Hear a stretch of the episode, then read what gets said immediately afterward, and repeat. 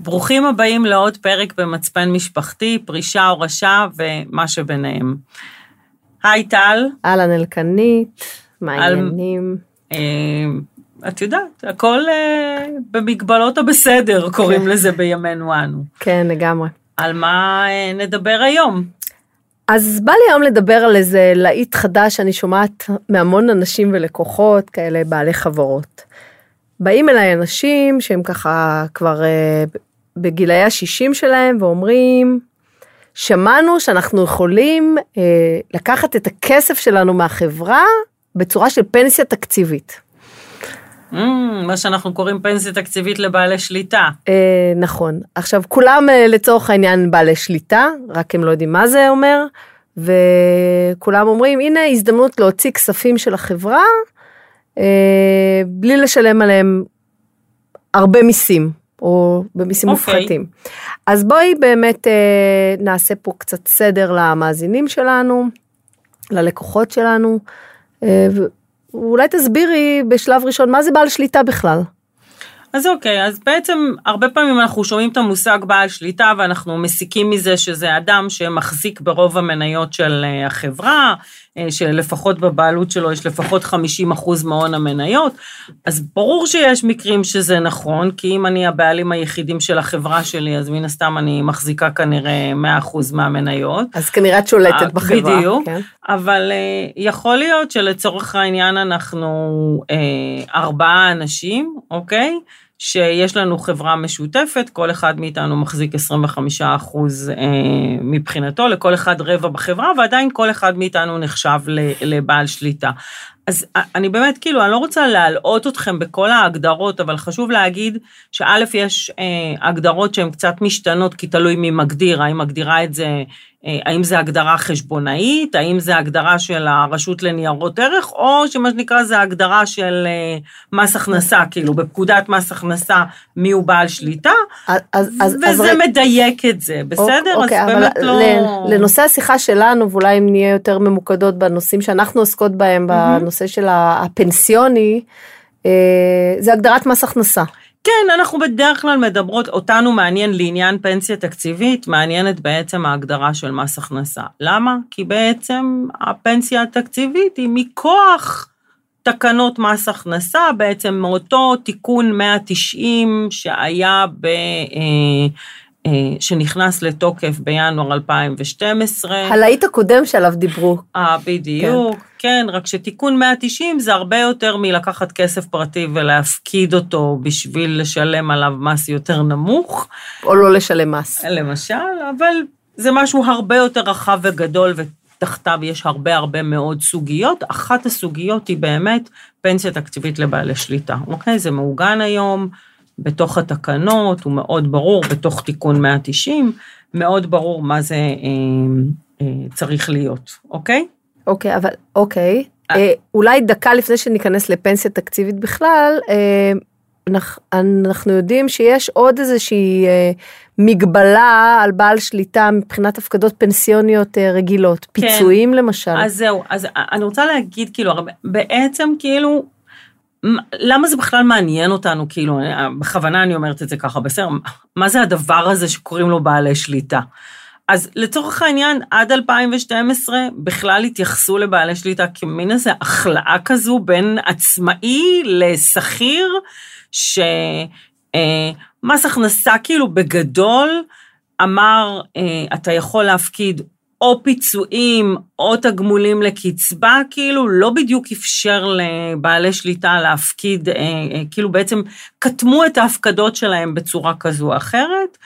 ואחרי 2012, בדיוק מה שאת אומרת, בעצם בעלי שליטה הם יותר סמי שכירים כבר, מסתכלים עליהם יותר כאילו הם שכירים, עדיין קיימת אותה אה, מגבלה של אה, בעצם אה, עד תקרת הפטור אפשר להפקיד, היום התקרה היא 13,750, אוקיי? בעל שליטה, בעצם החברה יכולה להפקיד עבור בעל שליטה, יש שם תקרה, אבל חשוב להגיד... פטור לפיצויים. כן, לעניין פיצויים כן. כמובן, לא, לתגמולים אין לנו מגבלות, אבל חשוב מאוד מאוד להדגיש, התקרה הזו היא לעניין הוצאה מוכרת לחברה, היא לא רלוונטית לבעל השליטה. זאת אומרת, אם תתקבל החלטה, תזכרו, בסוף ברוב המקרים בעל השליטה זה החברה.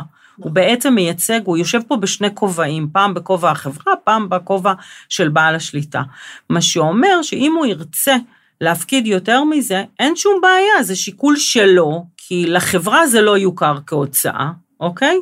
כן. אבל הוא כבעל שליטה, הכסף הזה בעצם ייכנס לתוכניות שלו. אז יש פה המון שיקולים מסביב, כדאי, לא כדאי, זה באמת אה, כאילו לתכנון אחר. כן, כן אולי, אולי כדאי להזכיר שמעסיק אה, רגיל אחר אה, מחויב להפריש לפי גובה המשכורת. ברור, שכיר רגיל הוא כן, שכיר רגיל. ופה הוא לא יתבע את עצמו אם הוא לא הפריש לפי, ה, לפי המקסימום ש, שהוא צריך להפריש לפי כן. חוק פיצויי פיטורין לעובד לפי גם בשכר. תמיד חשוב לזכור שלבעל השליטה קיימת הזכות בסוף הדרך, כאילו ביום שהוא יחליט לסיים מערכת יחסי עובד מעביד, תמיד הוא יכול לקבל השלמת פיצויים מתוך כספי החברה, בהנחה שיש בחברה כספים כאלה, כן. הוא יוכל אה, לקבל אותם, אוקיי?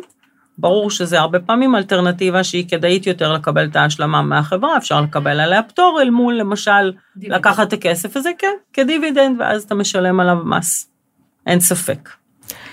אוקיי, אז בואי אה, נחזור אה, כן, לפנסיה התקציבית, שלנו. כן. כן.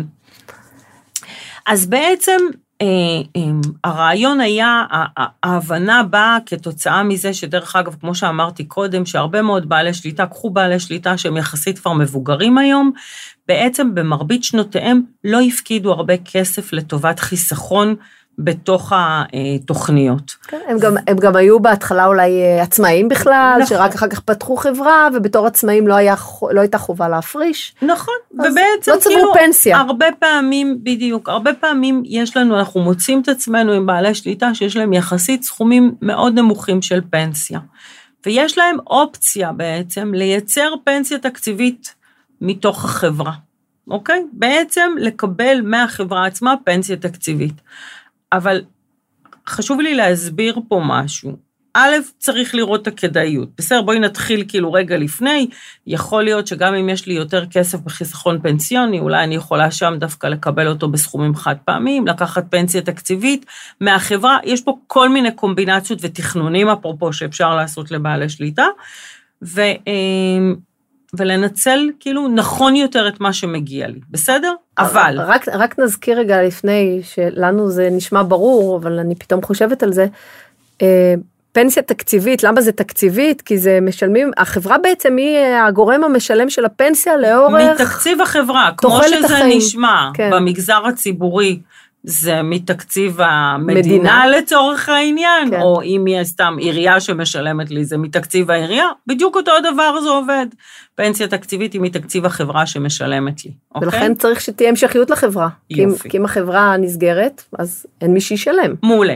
אז בואי נבין כאילו, מתי יש לזה בכלל היתכנות, הרי לא בכל המקרים יש לזה היתכנות.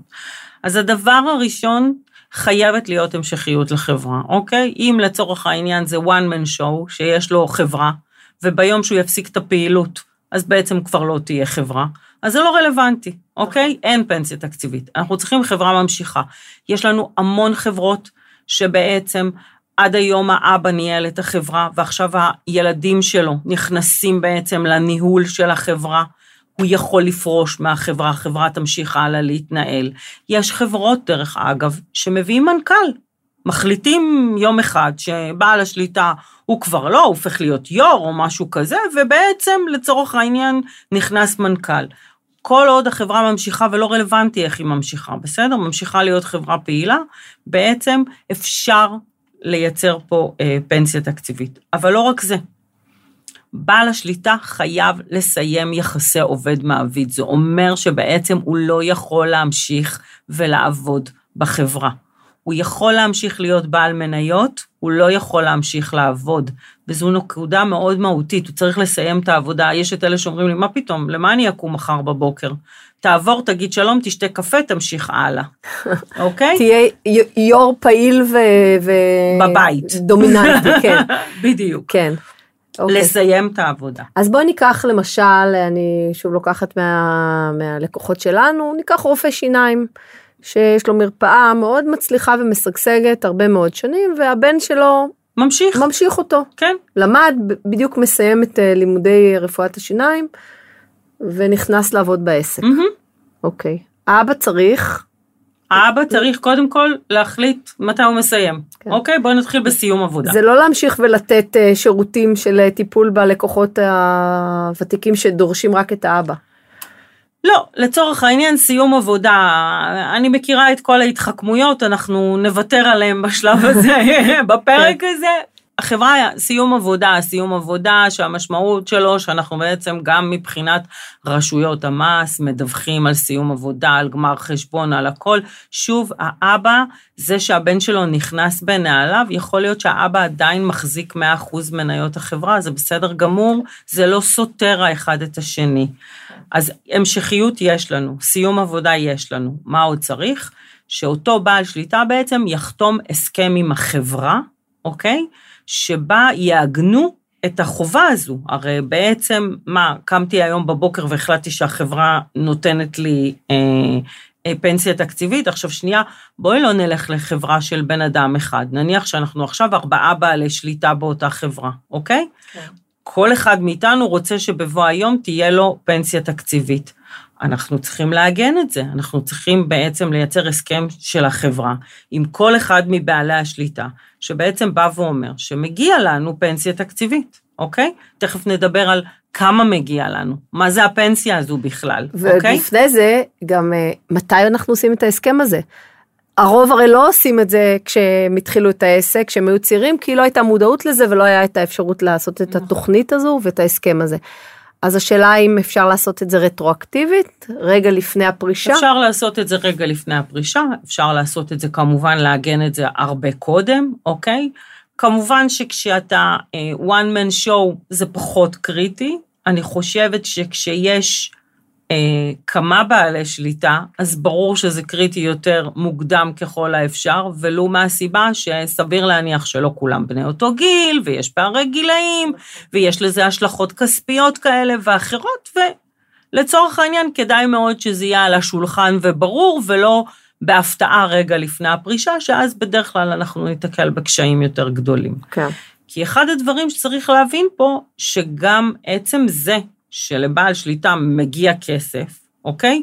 אז נכון, הפנסיה הזו, כשהיא תשולם, היא תהיה הוצאה מוכרת לחברה, אבל בעצם החברה מייצרת לעצמה פה חוב, חוב לאותו בעל שליטה. כן. כי היא מתחייבת עכשיו לשלם לו פנסיה לכל החיים שלו, אוקיי? ניקח גבר שהגיע לגיל 67, בממוצע הוא יחיה דרך אגב לפחות עוד 20 שנה, זאת אומרת היא מתחייבת לשלם לו במהלך 20 השנים הבאות פנסיה מדי חודש בחודשו, כן. אוקיי? והיא צריכה בעצם לרשום את החוב האקטוארי הזה, אנחנו קוראים לו, בספרי החברה. במאזן השנתי של החברה, רואה חשבון של החברה, צריך בעצם להציג את זה, כי זה חוב עבור אותו אה, בעל שליטה. אוקיי, מעניין. אז בואי נחזור רגע לתנאים אה, ליצירת פנסיה תקציבית. אז אמרנו, הסכם קודם כל. חד משמעית. אוקיי. הסכם, אה, המשכיות של החברה, אה, סיום עבודה, אוקיי? ורישום כחוב אקטוארי. אבל בטח את רוצה לשאול אותי, יופי, אוקיי, ו... כמה? איזה פנסיה? כן. מה? דיברנו פנסיה, כן. מה? אז תראי, מס הכנסה בא ואמר כזה דבר. אמר, תקשיבו, כל שנת עבודה בחברה מזכה אותך באחוז וחצי פנסיה. ממה? לצורך העניין, ממשכורת ממוצעת בכל תקופת העבודה. עכשיו צריך לזכור, בעלי שליטה בלא מעט מהמקרים, בתחילת הדרך משכו, כי הם התחילו חברה, הם משכו בדרך כלל הכנסות נמוכות יותר, אחר כך הם עלו במשכורות שלהם, ולכן הדרישה היא שיהיה ממוצע בעצם על פני כל שנות העבודה, וחשוב להדגיש את זה, זה על כל השנים, לא שנה אחרונה, לא ממוצע שלוש שנים אחרונות, שום המצאה כזאת או אחרת, אוקיי? אז זה אומר שזה זה בעצם תהיה הנגזרת של הפנסיה, אוקיי. אוקיי? ולכן, ככל שאתה מקדים אה, לעשות את התוכנית הזו, אתה יכול גם לשלוט בעצם ב- ב- בממוצע. כי אם אתה עושה את התוכנית הזאת עשר שנים לפני פרישה אה, תיאורטית, אתה יודע לכוון גם את אה, גובה המשכורות שלך, שייכנסו לממוצעים. זה נכון, אין בכלל ספק, אבל אני אומרת כאילו, קודם כל צריך להסתכל כאילו, אנחנו מדברים כאילו רבדים רבדים. אין ספק שיש אנשים שזה בתכנון קדימה, אבל יש לא מעט בעלי שליטה שבעצם מגיעים במהלך השנים האלה לגיל פרישה, אז גם אצלם אוקיי, נכון, אנחנו נשענים כבר על מה שהיה על בעבר, קיימות, אבל כן. עדיין, בדיוק, עדיין אפשר לחשוב פה איך באמת הם מקבלים את הפנסיה התקציבית, ומה זה בעצם נותן להם, ושוב פעם, תזכרו, היא באה בנוסף לחסכונות הפנסיונים, אז יכול להיות שגם אני אקבל פה החלטות איך אני, את uh, כל הכסף בעצם, הפנסיוני. הפנסיוני לוקחת אולי בטכניקות אחרות, לא בהכרח רק כקצבה, ושוב פעם, זה מעלה לי בעצם כל מיני מחשבות, אולי יש לי עוד אפשרויות בעצם אה, לנהל את הכסף אחרת, אוקיי? כן. אז זה, זה אה, חלק שהוא מאוד מהותי. חשוב להגיד גם שבמסגרת הפנסיה התקציבית, אני יכולה גם, עוד פעם, בהנחה שהסכמתי על זה עם החברה, כן? שלצורך העניין, זה לא רק יהיה עבורי לכל חיי, אלא שבעצם יהיה גם מסלול רשע. נניח שאני רוצה 100% לבן הזוג שלי אחריי. בדיוק, זהו, אז, אז קשרת את זה עכשיו לענייני ההורשה. באמת, נכון. אה, זה קצת כמו כשפונים אה, לתבוע אה, קצבה. אה, לראשונה מחברת ביטוח, נגיד מביטוח נכון, מנהלים, בדיוק אותו נותנים דבר. לך חלופות קצבה. את נכון. בוחרת ולפי זה נגזר אה, גובה הקצבה לכל חייך. נכון, וכללי ההורשה. בדיוק. אוקיי, ופה גם, זה גם משהו שהחברה בהסכם צריכה לקבוע? חד משמעית. עכשיו, למה זה מעניין? א', כי זה התחייבות. בואו שנייה ניקח את אותו אה, גבר, והפעם אנחנו נדאג גם שאשתו תהיה צעירה ממנו בעשור, כן. אוקיי? מה שאומר שתוחלת החיים שלה היא משמעותית גבוהה, אוקיי? זאת אומרת, יהיה עוד הרבה שנים לשלם. עוד, עוד פעם, אנחנו מדברים כרגע סטטיסטית. ה, אה, אה, לצורך העניין יהיו יותר שנים לשלם לה בעצם פנסיה אחריו, ולכן אנחנו חייבים לתמחר את זה. זוכרים את החוב האקטוארי שאני צריכה לרשום אותו בספרים של החברה? אני צריכה לתמחר את זה איפשהו, אני צריכה לרשום שלחברה יש פה התחייבות, לא רק לבעל השליטה, אלא גם לבת הזוג שלו אחריו, להמשך כל חייה. וזה מדובר בלא מעט כסף, כן. אוקיי? אז אני צריכה באמת שיהיה את החישוב הזה.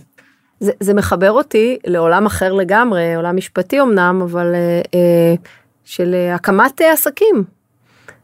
בהסכמי מייסדים למיניהם, אה, תוך כדי תנועה, כדאי אולי גם לחשוב על הנושא הזה של חד משמעית, הורשה. ופנ, ופנסיה תקציבית לבעלי השליטה, זה אינטרס למעשה של כולם. הרי בעצם הרבה פעמים בהסכמי מייסדים, אפרופו כאילו אנחנו קצת אה, אה, הולכות הצידה, אבל בהסכמי מייסדים כאילו מדברים על הורשה, הרי מה יקרה אם אחד מהבעלים אה, לצורך העניין ילך לעולמו, מה קורה אז, הרי אף אחד, ברוב המקרים שאר בעלי השליטה לא ממש היו רוצים שבת הזוג פתאום תתיישב להם בחברה ותהפוך להיות אה, בעלת השליטה שאיתה הם צריכים נכון, נכון, לנהל את מקבלת העסק. החלטות ו... בדיוק, וכן, כאילו. אז נכון. הרבה פעמים מעגנים את זה אה, בהסכמי מייסדים. נכון. אין ספק שאותו עיקרון, אה, גם לעניין אה, בעצם כאילו פנסיה תקציבית, כן, פרישה, שזה חלק פרישה מהחברה. מהפרישה שלהם, בדיוק, תהליך שהוא לגיטימי ויקרה מתישהו. כן. אמ, אני בעצם כאילו רוצה רק לחדד פה עוד נקודה, ש, וחשוב לי להדגיש אותה, התשלום הזה של הפנסיה לאותו בעל שליטה זו הוצאה מוכרת לחברה. ומבחינת הבעל שליטה, כשהוא מקבל את ה- הפנסיה הזו, או את הקצבה הזו לצורך העניין, זה כמו משכורת. היא בדיוק, כן, אבל היא בקטגוריה של מס הכנסה, היא מה שאנחנו קוראים קצבה מזכה. מה שאומר שהוא יכול לקבל עליה גם פטורים, פטורים במסגרת אה, אותו תיקון 190 ידוע, יש לנו סל פטורים לפורשים, דיברנו עליו בעבר, זה בעצם מצטרף, זה עוד קצבה שמצטרפת למה שאנחנו קוראים קצבה מזכה, לסל הפטורים יכולה לקבל, עוד פעם, תלוי בגובה הקצבה, אולי נקבל פטור על כולה, אולי על חלקה, עדיין אני יכולה ליהנות פה בעצם מפטורים מהקצבה הזו, מה שבהחלט הופך את זה לעוד יותר אה, אטרקטיבי אה, לקבל. וזה יכול להיות גם התחליף לצורך אה, לקצבה מינימלית מסוימת, כדי להוון כספים שנצברו נגיד בקופות פנסיוניות. אז אה, לצורך העניין, מס הכנסה לא מכיר בזה, אפרופו. אוקיי, אוקיי. אה, הוא לא מוכן להכיר בקצבה הזו כקצבה מזערית, מה שאנחנו קוראים בשביל ההיוונים. הסיבה היא, נובעת... היא מזכה, אבל, אבל לא, נכון. לא נספרת כמזערית. כן, לא מוכן להכיר, זאת אומרת, זו גישתו, הגישה נובעת בדרך כלל מהסיבה שההסתכלות, אוקיי, היא כזו שיכול להיות שהחברה מחר אה, תפשוט את הרגל. היא תחליט שהיא נסגרת, בסדר? אף אחד לא אמר שיש לה המשכיות אינסוף לצורך העניין, ואז תחשבו על זה שבעצם בעל השליטה, אם היא פשטה את הרגל, הוא נושה כמו כל שאר הנושים, מה שנקרא, בחברה הזו, לא בטוח שהכסף הזה יהיה, ולכן קצת יותר סקפטיים לגבי זה, אבל עדיין, כאילו, לעניין כל שאר הדברים, זה אותו דבר בדיוק, לעניין הזה התשובה היא לא. אוקיי, זה חשוב לדעת אה, כן. ברמת אז, התכנון. אז, אז כבר, אה, כן, קריטי. אנשים חושבים שזה כן, זה ממש לא. ויש עוד דבר שהרבה פעמים אה, אני נשאלת, זה בעצם האם אה, העובדה שמגיעה לאותו בעל שליטה השלמת פיצויים מהחברה, דיברנו על זה קודם, שבעצם הוא יכול לקבל השלמת פיצויים מהחברה, האם זה בעצם מטרפד את קבלת הפנסיה התקציבית, לדוגמה. אז התשובה היא לא. כל עוד יש בסל של החברה מספיק משמעית. כסף, אז תמיד זה נכון, תראו, בואו, חברות שאין להן כסף, אז ממה נשלם? אי אפשר לא לשלם לא את ההשלמה לפיצויים, ואי אפשר לא לשלם פנסיה תקציבית, כי בעצם אין לנו אה, משאבים לשלם. אבל בחברות שיש את הכסף ואפשר, אז אין שום סיבה. דרך אגב, את ההשלמת פיצויים יכול להיות שאפשר אפילו את כולה או חלקה לקבל פטורה ממס, וכמובן יש לנו את הפנסיה התקציבית שהיא הוצאה לחברה ולבעל השליטה יכול לקבל אותה קצבה מזכה, שוב פעם, יכול ליהנות, כן, חלק פטור. יש פה תכנון שלם שמדבר על אה, קבלת כספים מהחברה בפטורים, ניהול נכון, ייתן לנו את אה, מקסימום ההטבות שאנחנו יכולים לקבל. ועוד נקודה שפשוט אה, אני נשאלת עליה לפעמים, ולכן אה, חשוב גם להדגיש, כשמושכים דיבידנד, אז אה, זה בעצם חלוקת רווחים. נכון. ולא משנה עכשיו כרגע שיעורי המס. כשלוקחים את זה... ויש מס. ויש מס, ברור. לא, אבל הרבה פעמים גם אומרים, אבל, אבל הדיבידנד, אני משלם אחוז מס מסוים, ואם אני לוקח את זה כקצבה, אז, אז, אז השיעור מס השולי שלי הוא, הוא אותו דבר, או לפעמים אה, אה, גבוה יותר. אבל שוב פעם, בגלל שפה בקצבה יש לנו בעצם, תזכרו עוד פעם, ברגע שמושת עליה סל של פטורים, יכול להיות שאני נמצאת בכלל בסיטואציה שהקצבה שלי בכלל פטורה ממס, נכון. אוקיי? או שלצורך העניין המס השולי שאני משלמת הוא 10% או 14% וברור שהוא מס נמוך וזה הרבה יותר כלכלי. עכשיו דרך אגב זה לא סותר את העובדה שאם נשארתי בעלת מניות בחברה עדיין אני יכולה למשוך דיבידנד, זה בסדר. ועוד דבר שאמרת, שחשוב להדגיש, שאותה קצבה שמשולמת היא הוצאה מוכרת בחברה. חד משמעית. הדיבידנד זה בעצם חלוקת רווחים. נכון, בדיוק זה. אז ולכן אני אומרת שוב פעם, צריך להסתכל על זה כעל סל מלא של בעצם איך גם כשאני פורש כבעל שליטה מחברה, איך אני עדיין יכול למקסם את הכספים שאני מקבל מתוך החברה. נכון. מרתק. אמ, אוקיי, אז קודם כל עשית סדר אה, קצת בכותרות האלה. מדי פעם יש, אה, אני קוראת לזה לפי תקופות, כל מיני אה, גימיקים כאלה. כן, זה מה, מה, מה, מה עכשיו, מה הולך בתקופה הזו? כן, ו, ואנשים, א', חשוב שיבינו שזה קיים, כי אף אחד לא באמת מספר את זה.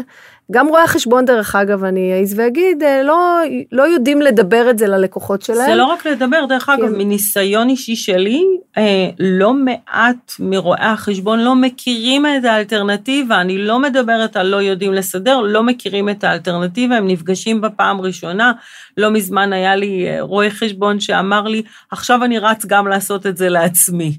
אז לצורך העניין, אה, זה בדיוק העניין, כאילו, הרבה פעמים זה באמת, זה חוסר מודעות, כי יש כל כך הרבה פרטים קטנים בדברים האלה, באמת קשה להכיר את הכל.